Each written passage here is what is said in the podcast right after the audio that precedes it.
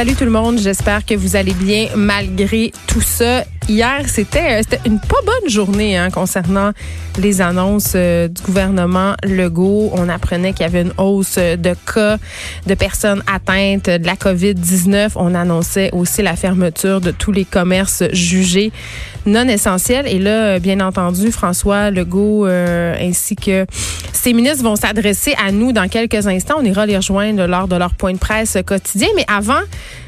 Dans un document consulté par T V A Nouvelle, la Direction régionale de la santé publique de Montréal indique qu'aujourd'hui, plus de trois cents cas de covid dix-neuf qui auraient été observés dans la métropole, ce qui nous amène à croire qu'il y aurait euh, une transmission communautaire. Ça fait déjà quelques jours qu'on en parle.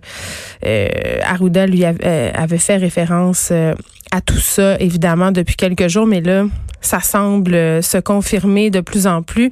On les voit qui s'avancent. Le premier ministre flanqué euh, d'Horatio Arruda, il nous parlera sans aucun doute de ces trois cents cas de transmission de la covid dix-neuf par transmission communautaire. Le bilan de la métropole euh, qui a franchi la barre des trois cents cas, donc euh, Montréal qui devient euh, la ville la plus touchée. On faisait état de deux cent soixante-quinze cas dans la métropole jusqu'à maintenant. Donc, euh, les choses continuent d'évoluer.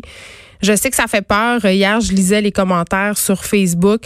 Les gens sont de plus en plus anxieux. Il faut quand même euh, se rappeler à l'ordre nous-mêmes. C'est ce que j'ai envie de dire, peut-être en prenant un pas de recul, en essayant aussi euh, de décrocher peut-être, euh, je sais que ça va sembler paradoxal ce que je vais dire, là, mais des nouvelles en continu, c'est peut-être pas nécessaire d'écouter vingt-quatre heures sur vingt-quatre les nouvelles en continu, mais euh, de faire un point de temps en temps, une fois par, euh, par jour avec des sources fiables, c'est une bonne chose. On s'en va tout de suite retrouver François Legault en conférence de presse.